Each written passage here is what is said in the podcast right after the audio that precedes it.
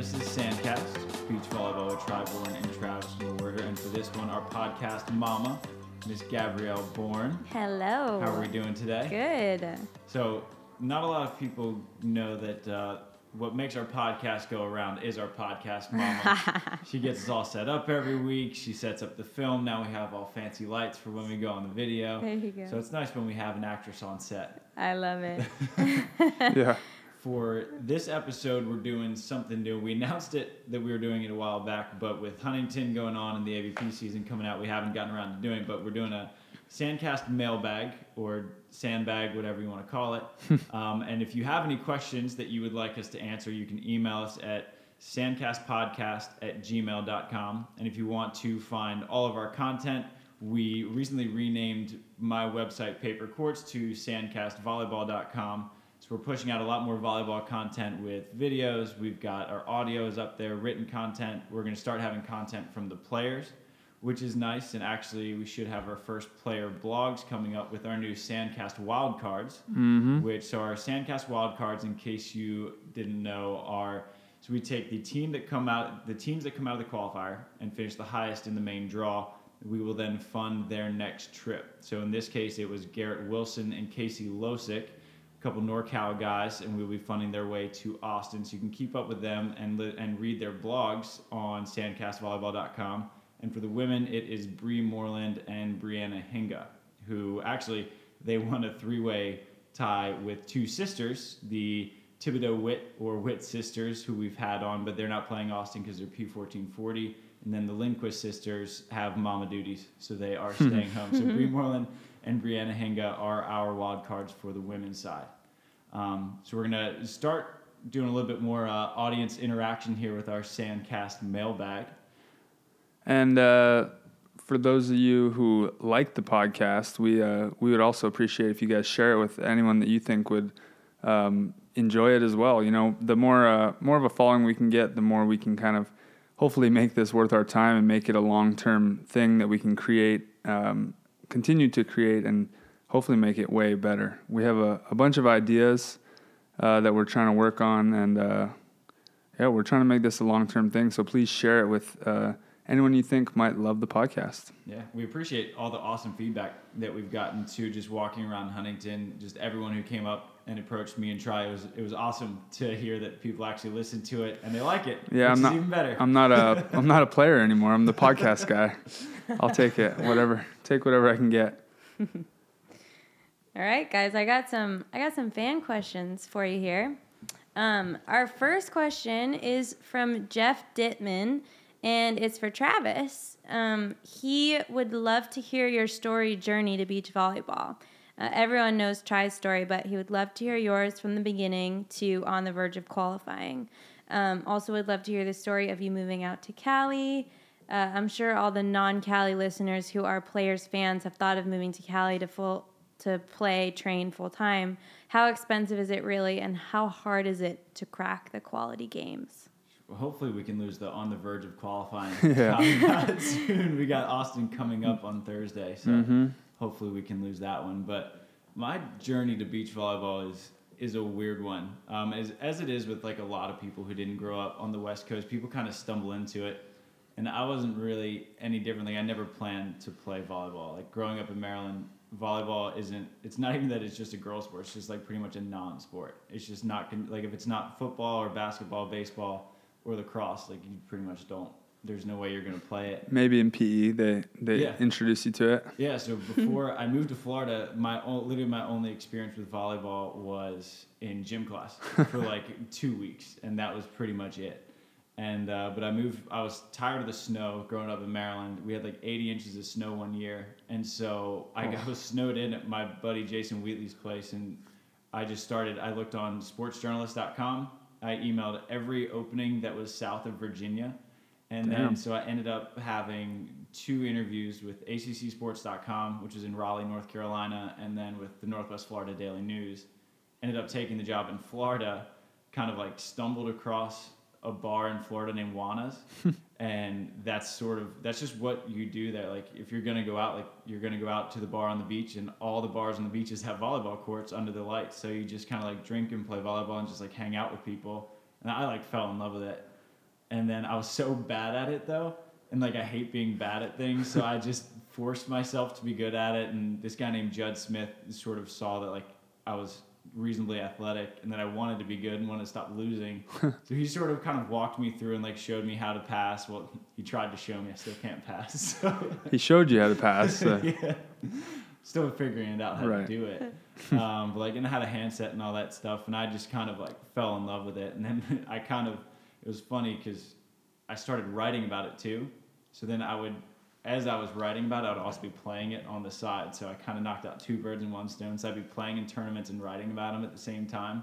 I was usually knocked out early enough that I got plenty of time to write about them.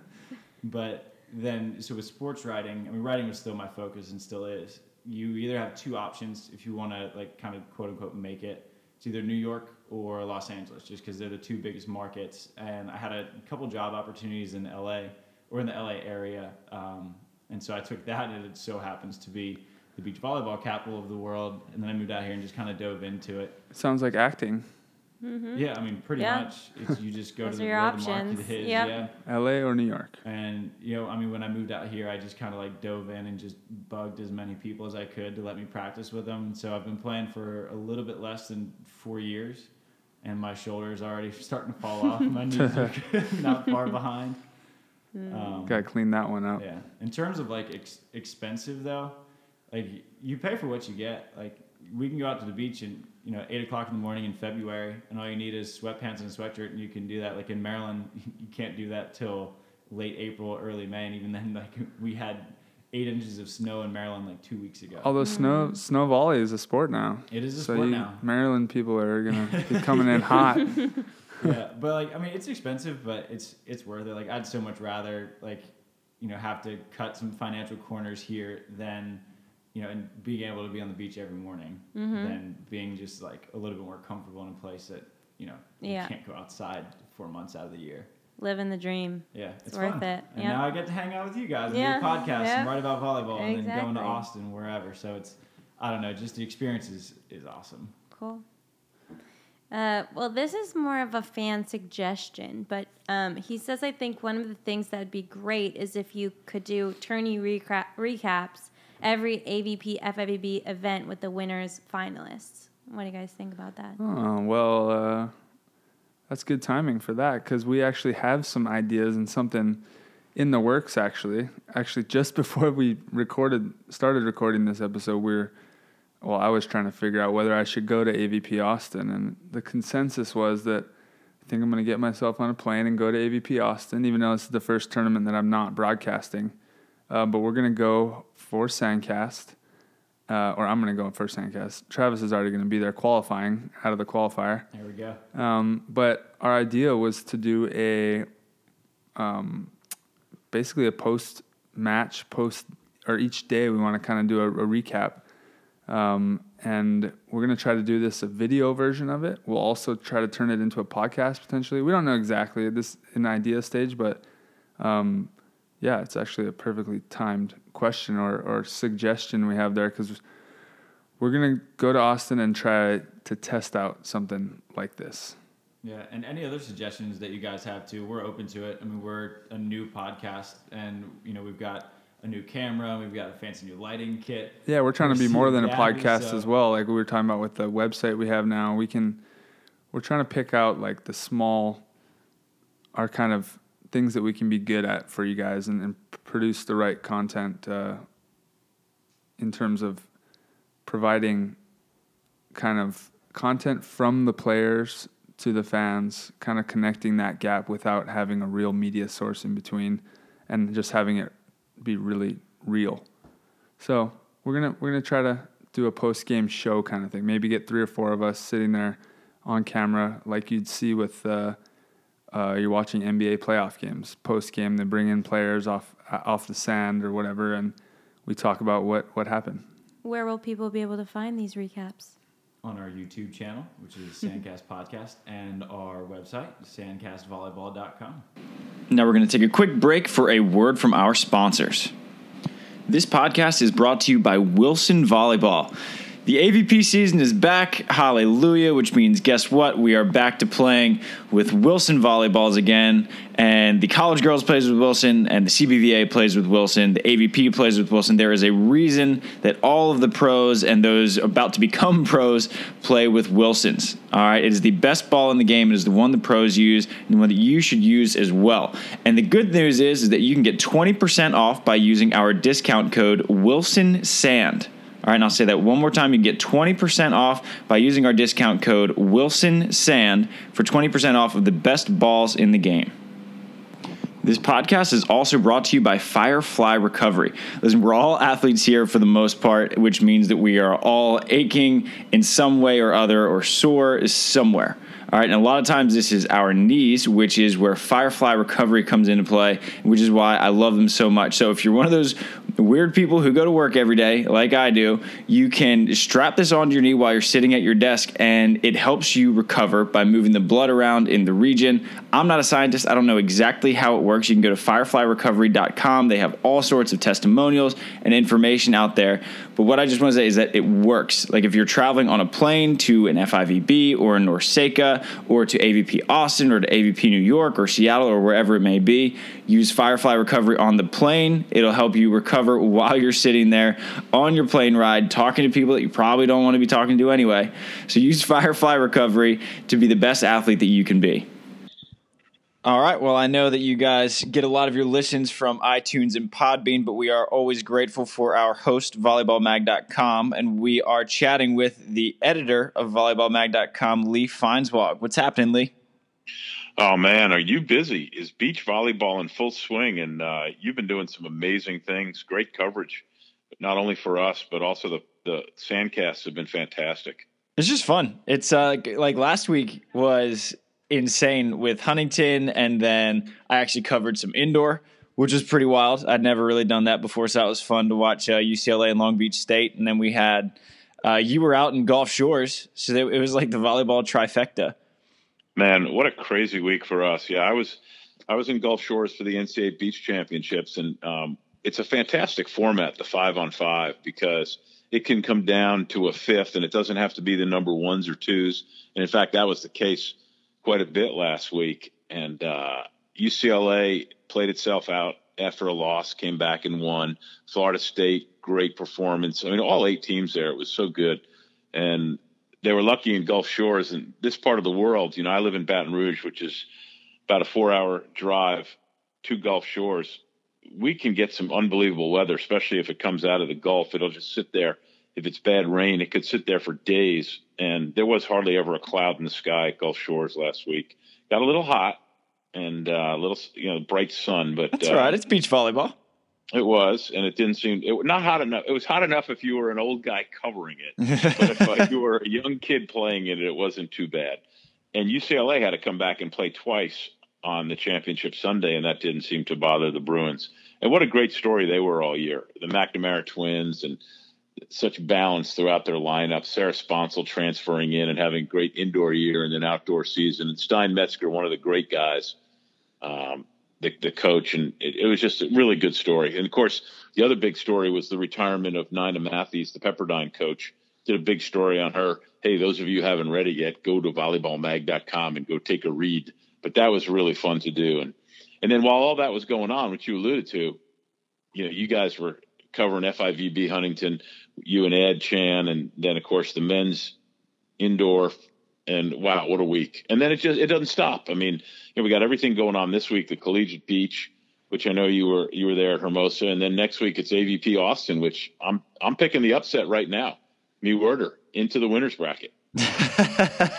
I'll take it. I'll I'll take the confidence from my editor. Now you had you had a nice win at uh, FIVB Huntington to uh, open up, and that's that was fantastic. Yeah, it was good. It was fun, um, and then you know it was and it was cool too to play an international team. You know, after getting through the country quota, like the last thing I wanted to do was just play another American team in a qualifier. It was cool, just like while we had the international teams here, it was cool to to just say that like I played Norway, even though you know it didn't go so well. It was just uh, Huntington was an awesome experience. Yeah, and you know the fact that you're going to Austin to play is cool because they returned to Austin last year. The AVP did, and it was very successful. And as you know, having lived in Florida and spent a lot of time, I know even in Louisiana and in Texas playing, it's really good for the sport that it's growing. Uh, you know, in Louisiana, beach volleyball is doing extremely well, but Texas is just an untapped, monstrous potential of beach volleyball. And I would imagine, just like in every other sport, and I, am talking football, basketball, baseball, swimming, golf, certainly volleyball, beach volleyball in Texas, maybe 10 years from now, will be as big as any place in the country. Oh, I, I, would think so. And just like looking at our numbers from the podcast, too, Texas is our second largest demographic in terms of downloads after California. So I was a little bit surprised it was bigger than Florida, but Texas, it goes California then Florida, so I, our California then Texas. So I'd assume that like I mean, and the crowd for Austin last year was freaking awesome. So I would assume that it's probably going to be much of the same.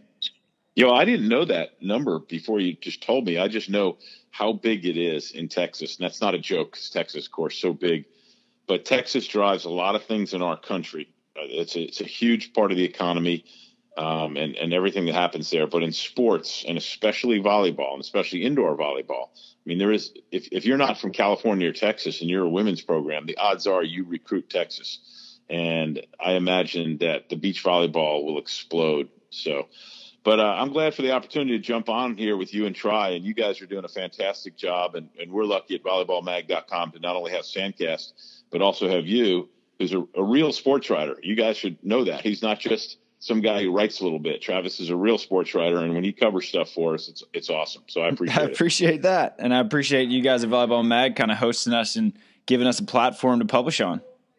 All right, well, um, hang up with me and get back to the the real volleyball. yes, sir. Have a great day, Lee. Thanks, Travis. And now back to the show. Perfect. Okay, I have another fan question. This is from Mike Haytack. He says it would be great to understand what the current trends are on an effective jump training program specific to beach volleyball. Not only one specific to men, but women too. For that matter, what about us folks who are getting into our later stages of life but still want to be competitive on the sand court? Well, seeing as uh, I might be able to jump over this uh, stack of paper here, which is about two centimeters tall. I think this one's for Tri. Yeah. Okay. So, well, for me, I think it's different for everyone. There's a lot of athletes that are built a lot differently. For example, I'm long and skinny. I have a skinny torso.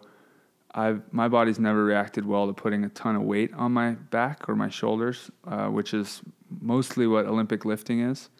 So I've always gone the route of, um, you know, working with dumbbells, um, bands, doing a lot of agility work and still working the same muscle groups, but maybe in a more isolated way. Um, for example, you know, you can work your glutes by doing kind of bridge work, and you can add weight to that. Um, and there's basically no more painful way to to hit your glutes than do bridge work, in my opinion. Painful in a, in a good way. Yeah, yeah, it sucks, but um, there's all kinds of stuff you can get creative with and, and watch videos out there, but you really got to figure out what works for you. Because some people, for example, the U.S. national uh, beach national team, they're all doing Olympic lifting. Um, I'm not in the gym with them. I have a trainer on the side, which a few athletes do. Um, and my trainer is John Hyden's trainer as well. But we do a lot more um, body weight, like so high rep, um, high rep work with resistance, but not heavy weight. So we're we're gonna do like 30 squats in the same amount of time that people are probably doing 10, but with higher weight. Um, and it's a lot. It's a lot of uh, sport specific movements. So we're kind of pretending we're doing like maybe a lunge and a squat or you know footwork, and we're pretending like we're passing. But we have bands around our ankles. A band maybe pulling us backwards, so we're fighting it to move forward. Stuff like that. Um, but I think uh, a lot of people Olympic lifting works, which you can find videos online and, and do that kind of stuff. Usually, if you're you have a really strong core and, and you can be compact and really control the weight, then then your body can handle that. Um, but yeah, for beach volleyball, keep in mind you don't have you don't have a person on, on your shoulders trying to tackle you like football. you're you're playing with a a ball that's a few ounces, so train that way. You know, for me, I I think I always see thicker guys out there, and I'm like, man, if he could lose 10 pounds, think how much more because it's a repetition sport. We're jumping all day. We jump. I saw a stat the other day. I wish I knew it exactly, but it, it basically said that we jump twice as much as uh, like NBA basketball players. Um, so think about that. And we're not like backing guys down and having to muscle our way through it all. Um, so you train for that high rep. Um, you're you don't need cardio, but you need fast recovery. So you need to be able to max jump as like a ton of times. You don't need to like get on a bike and sprint for 30 minutes because that's not what our sport does. Not that that is a bad idea, but for me, I get my cardio more in like circuit training kind of stuff. Um, and I don't do any exercises for longer than like 20 or 30 seconds because that's the longest that an actual rally will last. But I will do something where I rest for only 10 seconds or so and do it a lot. That's So that's for me. one of the things that Reid Priddy has been stressing is kind of similar to you. It's not how much you can lift, but sort of how fast and explosive you can lift it. And how many times can you do it Right. uh, So- with the max power? exactly. So he has this. Uh, I don't even know what it is. It's Sure, he's got some it's like computer wires. calculating it. Yeah, so he has this really cool sort of like warehouse gym in Huntington, and he has these like wires that you can attach to the the Olympic lifting Yeah, bars yeah. that measure how explosive you lift it. Yeah, it's a string. That, it's a Velcro string that goes on the bar that you don't really feel, but it pulls it through the little mechanism, and it it shows how fast it pulled. You pulled the string out. Yeah, so he almost makes a game out of it, like who can have like the most explosive Yeah. score. Like, And is it dropping? Like from Yeah. one to ten, is it is your speed dropping? You want to keep your speed up, Yeah. right? But for uh, older folks, I mean, I'm thinking less impact. I've I've been working out with John Hyden for the last four years, so I mean, he's the oldest guy we got out there, and he's he's what 45 now, and um, he loves that high rep. Um, the workouts are really hard for sure, but low impact. High rep, low impact, lots of resistance. You want to feel that burn, but you don't want your joints to be uh, taking the cr- like yeah, taking all the impact. Cool. Um, okay, this is a question about the AVP Next uh, landscape. It's from John Peterson. He wants to know when looking at the AVP Next regions, do you guys in California feel slighted? For instance, the AVP Next Pacific Zone typically has a tourney where the list of teams are stacked with high level players from top to bottom. In the South Zone, my zone, it isn't nearly as stacked. I'd say our top five teams have guys who might be able to compete in the Pacific Zone just want to hear y'all's thoughts on the whole landscape of it. So with the AVP next Tri, I don't think you'll have to play in these ever again, probably. You never know. Uh, so the way it works is that there are, I think there's eight zones around the country split up by region, and each zone has a certain amount of tournaments, and the team that finishes that series of tournaments with the most points gets an automatic bid into Manhattan Beach, which is why when you when you look at the Manhattan Beach Open, you'll see some names you might not recognize who are automatically into the main draw. Those are they're getting the AVP Next regional bids. Now do the and I'm gonna speak on behalf of all the Pacific region uh, players. Is that do you feel slighted playing in that region? I would say no. While sure, like getting the bid to Manhattan is going to be a lot harder. At the same time, I know a lot of players who have who their only main draw is through that, and they know that it comes with an asterisk. They're like, yeah, I made main draw, but it was because I made it through the you know the Pacific Northwest where we have two open teams Right. um, and they they know it because then they come and they get just crushed in the main draw. But we moved to California to get the highest level play, and if that means that you have to sacrifice getting an automatic bid through an AVP next region, you know, and not going through a qualifier, I don't know. I feel like there's something about making it through the qualifier that you sort of have to earn it, and getting that bid you know, I could run down, run up to Ohio, or go down to Arizona, or travel to the south and maybe get like a bid that way. But I'll know that came with an asterisk. So like, I would rather move out here, play against the highest level players that you're talking about. Because in our AVP next this year, we've had Sean Rosenthal and Chase Budinger have played in a couple. Um, Taylor Crabb's played in a few. Mark Burik's played in a couple. Like we have a lot of high level players who will come out. Zahn, he plays in a lot. Ed Ratledge, he runs them, so he plays in Oh, really? sometimes. Yeah, and it's like you can't that's the best training you're gonna get. I mean, sure, it'd be nice to get a bid by beating up on inferior teams, you know, somewhere in Wisconsin, but that's not like if you want to be the best volleyball player you can be, that's not the way to do it. It's like I don't feel slighted. Well, like I look at it and I feel kind of jealous that they have a free pass to main draw. Like at the same time, I know that if I were to play them in a match, I'd probably have a better chance because like I got to play against Taylor Crabb's defense. and Right. they didn't. I, I mean, I love that the AVP does it first of all because Yeah, it's it's helping for the spread the sport. It's great for the game, um, and I also think, you know what, if you win one, you get into one main draw and you don't belong there, it'll show. And getting dead last in a main draw ain't gonna pull you up much through the qualifiers. So, I, I like that teams get shots, and if if whether they earned it or not to get there, you know, once you get in that main draw, that's your real opportunity to earn your spot. And if not, if you don't deserve it, then you're not going to be there again. Um, but it gives more people shots at it, I, I think. And yeah, everything ends up the way it should be. Okay, I have a question from Leo Keegan. Uh, he says the 48 team main draw FIVB Huntington Beach event run by the AVP, t- AVP with 16 entries seemed like a great idea in that it was allowing a home country to have a very large participation. Other than the obvious sponsorship issues, Wilson versus Mikasa, what do you think other obstacles are preventing more events like this worldwide? So with with this one, there was a a lot of international teams that sort of balked at first when they saw the format, and we were we had Sam Schachter and Sam Pedlow, which is Canada's number one team, and we were talking to them off the record about it before uh, maybe a month or two before Huntington, and when we told them the format because they hadn't heard about it, they're like, "There's no way that's gonna pass," um, which makes sense. Like if we were to if you know Brazil were to hold a four star event in Rio and they said, "Okay, we're gonna have 16 Brazilian teams," I'm sure we would throw a fuss too. So I like the fact that they were able to compromise and only give FIVB points to the top six Americans. I think that that was a big swinging point. I also like the fact that I mean Huntington Beach in any kind of I feel like there's three locations in California where just the location alone is an appeal, and that's Huntington, Hermosa, and Manhattan. Because I know that Casey Patterson was a huge advocate for talking to the Latvians and a lot of the other top international teams are like, look, this is like Huntington Beach is beach volleyball. Like this is what it's supposed to look like. And I saw Brouwer and Meeuwsen, who we had on before Huntington, and this was on a Thursday when like hardly anyone was there. And they were like, look at all these people. This is incredible. They're like, the. AVP is the best tour in the world.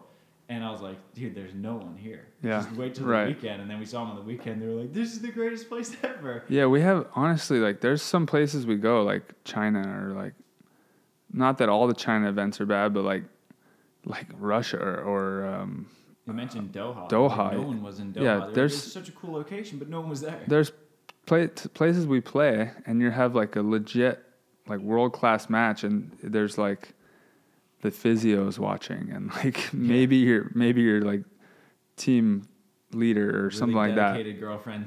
Yeah, you're, well, Gabby ain't coming out to Qatar, that's for sure. um, but yeah, like there's some places where even through the finals, like they don't pack the stadium.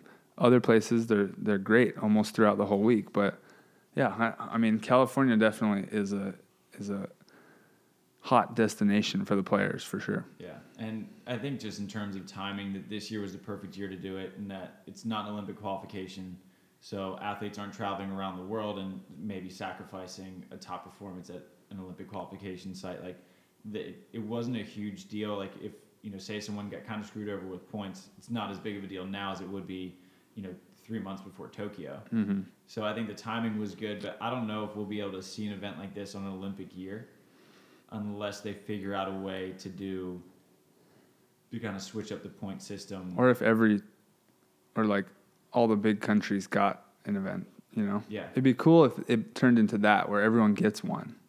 Everyone gets to host one then, with then half a draw. scalability probably becomes a problem because how are you gonna have that? Yeah, you're say, right. Like Georgia, Yeah, you're not. you know, Georgia. the country. That's a that's a team. They have a team. They do. Phil, oh. Phil and Todd beat them in Beijing Oh, in, the, se- in the semis. Wow. what in the semis? yeah, Oh, was it Brazil playing for Georgia? basically. Yeah, that's It's what of they how, do. Like Brazil is actually Qatar. Qatar, yeah. Is actually Georgia Uh. and Kenya. And Yeah. Well, Phil and Nick actually uh, were like at the airport about to get on a plane to go play for Qatar at one point. True story. We're gonna have to get into that one. Yeah.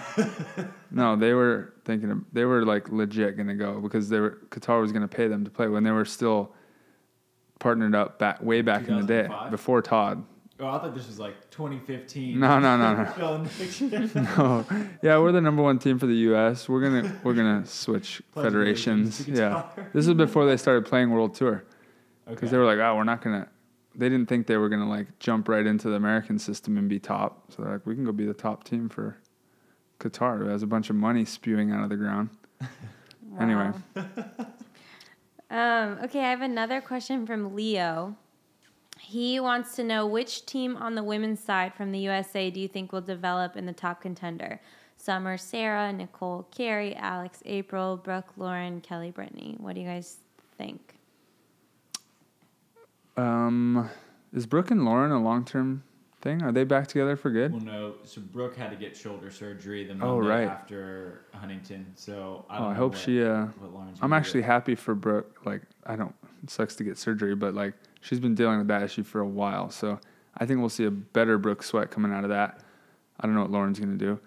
Um, I think that Sarah and Summer are gonna be consistently right in the middle. I think it's gonna be hard for them to consistently podium. They're gonna be a really good team. Uh, and a lot of people like apparently a lot of people like following Sarah around, which is why she got all those sponsorships because she was filling the stadium in Huntington. Um, I think they're going to be really good, consistent top ten team, um, and then the um, Hochevar Claes. I think they'll be like up and down. Brittany's kind of had a little. She's been better these last few years, but like kind of known for a little bit of those up and downs. You saw them; they got what silver in China. Silver in China out of the qualifier. Right, so, I like- maybe a 17. They're g- yeah, exactly. So they're going to be up and down like that, I think. And who's the other team? Gosh, April and April. Alex. Oh, April and Alex. they're gonna only get better. I think. Uh, Alex still doesn't look like she's not even close to where she needs to be, um, which I don't think they expected or or anyone expects that yet. But she's playing with April Ross. Like April just she can not that Alex needs to be carried, but April can legit carry people on her back to victories. Like they'll be on the podium at some point. They might have some lower finishes. I think they finish close to Sarah and Summer this year. If I had to get someone give someone the lead on that, I would maybe Sarah and Summer this year. But I think the upside may might be a little higher with uh, April and Alex, just because April's April. Yeah. I think I wouldn't even be afraid to throw Emily Day and Betsy Flint in that Right, mix right, right. too. I think that's probably the most underrated team on the women's side. Yeah, But- we just got to see it first. yeah, You know. exactly. And I, I think that Sarah and Summer will probably be our, our top team just because, like you said, April and Alex have so much upside. Mm-hmm. But I think Summer and Sarah, their ball control is is so good. I think their consistency is going to be there. Like you said, they'll be top five probably almost every tournament they play in. I mean, to be top five in the Huntington tournament, that's a really good finish. They'll be top top nine. Top nine. top five every tournament is like Yeah. that's you're top- like you're probably gonna be five most. ranked top two or three in the world if you're Yeah. top five every tournament.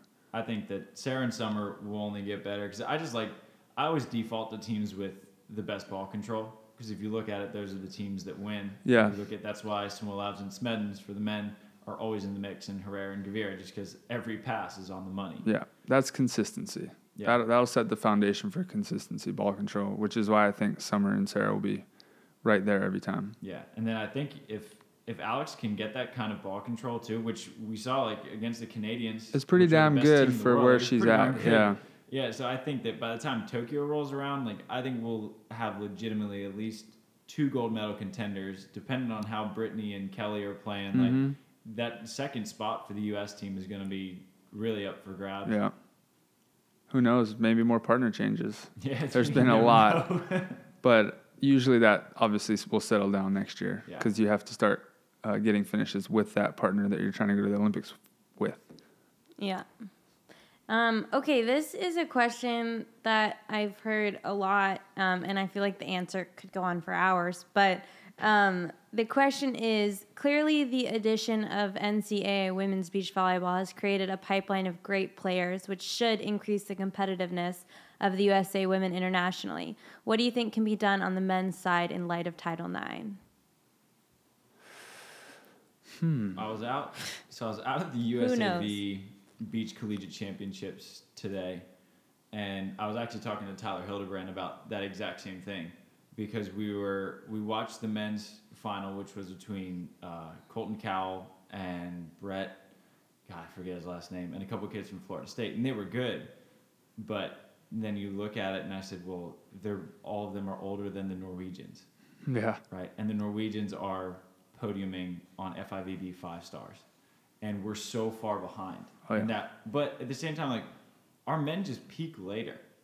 Like our men typically peak around like twenty eight to thirty five, and then we still have Hayden will be peaking Yeah. seventy seven. Yeah, that's true. And But are they peaking later because they're having to start later? I think so. Yeah. I, I think that the men peak later because they're indoor first, and then they transition to beach. Like I don't think we'll see the best of Taylor Crabb till he's thirty. Yeah, that for same sure. Reason, even though he grew up on the beach, like he still spent four years at Long Beach and then a couple years in France, hmm and that's a problem that like Russia doesn't have to deal with. Obviously, with their young guns, which are twenty and twenty one. They also get burnt out though. Like that Euro way is like. yeah, I mean, I went to like youth national, all that stuff when I was younger, but that was like a two week stint where I trained with the national. These kids are doing it since they're like 16, 15 years old and just like grinding five, six days a week.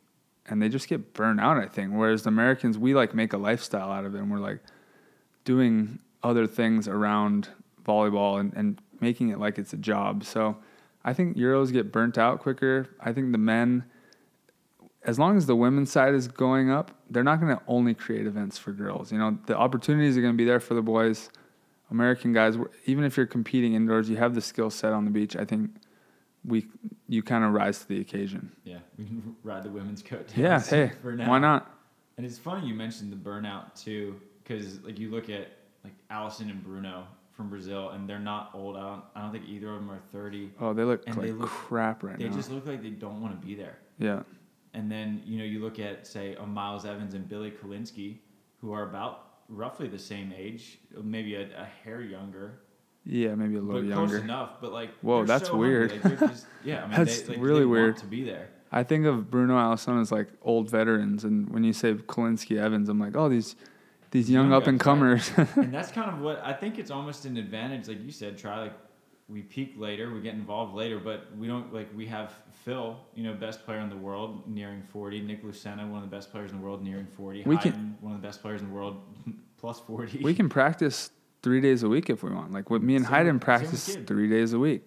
Gibb will, you know, we'll take practices off if we want. There's not like a team here like, like hit lifting. Okay, now go to practice. Okay, now go, go back in the morning. It's like, no, I need a rest. We're all customizing our lifestyles and our careers around what we need specifically, and uh, I think that helps with our longevity. But do you think that some people who might come out don't because of the transition that they would have to make and then therefore it's taking away from the competitiveness because they never came? Yeah, I I mean, I think that when you look at just the financials of indoor versus beach, I think that that's probably one of the biggest things is that you know if you can play in Italy for 150 grand a year or grind away on the beach, have an incredible season, and make 17 grand, know, We would be- a huge gap. Yeah, U.S. would be better at beach volleyball if there was equal incentive to play indoor or um, beach, Agreed. money wise. And I think a lot of these indoor guys would be playing beach because why would you not want to live in California, work at the beach every morning, and still get to compete at the same level for the same amount of money? But it is what it is. We got time for one more? We have about 30 seconds left on the timer. So the idea for the the mailbag is to do a 30 minute time limit. I started it when we started reading the first question. Okay. Um, so 30 seconds. Let's do it quick. 30 seconds. one more. Uh, will players that sign the AVP contract be able to play in the 14, P1440 events? Is that being discussed? It's an interesting situation. What would you do if you own the AVP? Well, no, you can't. You can't play P fourteen forty if you signed AVP contract. And if we owned AVP, Yeah, what would you do? I'd just pay the players a ton. And um, I don't know. I mean, if, if Fine. I'm the AVP, I've never seen the AVP contract, so I can't really tell you what the stipulations in it are. But like, if you're a young and up and coming player, like I talked about this with Ryan Doherty the other day, and like, say I make a main draw in Austin, and I don't make a main draw the rest of the year, and then P1440 is coming to Huntington in December. Like, why would I not play?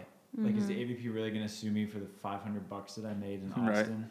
Like, it wouldn't make sense. It would cost them way more in legal fees to do that. Right. So I think that you know, for the bottom guys, you know, the guys who are trying to come up, like if you have a chance to play competitive volleyball and make money year round, and like, I don't see any reason why you wouldn't.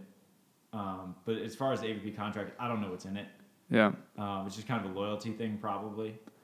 And if I'm AVP, I don't know. I can't really. It just depends what your business plans are. What are your goals, and like, what do you see as as getting you to that goal? And uh, obviously, they think that they need to cut out the competition, and they need to be the only main tour going. They don't think that they can work simultaneously with another uh, tour. A lot of people can make stuff up in their heads of about how it could work, and I think it possibly could work, but that's just not the way the AVP is going about it. So they're sticking to their guns. It's unfortunate for some. Hopefully, in the long term, it works out. And if I had to pick one thing for the AVP to do, I would say have a stop in Florida. I don't. We've missed it the past couple of years, but Yeah. Florida. I mean, you, you look at Clearwater. I mean, outside of Huntington, Hermosa, Manhattan, Clearwater in Florida is probably the fourth biggest beach volleyball demographic. St. Pete wasn't that great. Like people showed up, but it's like on a beach park. The was water a wasn't nice. beach. Yeah. If, you- if you go to a real beach, I I have yet to see like legit. Well, Fort Lauderdale's pretty dope actually. yeah, Fort Lauderdale's Lauderdale's sick. beautiful. Um, but like I want to see that that really strong Florida beach volleyball community and like have a sick beach event. Fort Lauderdale was cool though. And that was way longer than 30 seconds. Well, that was a great answer. And well, one of the things that we're doing, we are giving away our Jose Loiola signed mini ball as well as our Jose Loiola signed bag. So we do have to pick our favorite question, and the winner of that question will get the bag. Now, what Ah. do you guys think? Best question of the day. Well, I really appreciate Leo Keegan here because he's done about 10. Going for volume. Um, All right. And um, I think his question about the, the FIVB Huntington Beach event was pretty great and kind of what other obstacles there are to kind of doing that. Okay. hey, you're the boss. Sandcast You're mama. Do I get to pick? You get to pick. Leo, you're the winner. Leo Keegan, congratulations. you are the winner. We will email you uh, and let you know, and we will get you your winnings as soon as we can. Right on. Thank you, people. Thank We you, people. appreciate Thank you, ya. Podcast Mama, for Thanks, reading us the questions. Thank you for the fans for emailing in. If you want to email us a question, we'll try to do this maybe every other week or once a month, just kind of depending on volume. You can email us at sandcastpodcast at gmail.com. Don't forget to check out our website, sandcastvolleyball.com. And if you like us, let us know. Share it out. Let your friends know. Find us on iTunes and drop us a review. Aloha.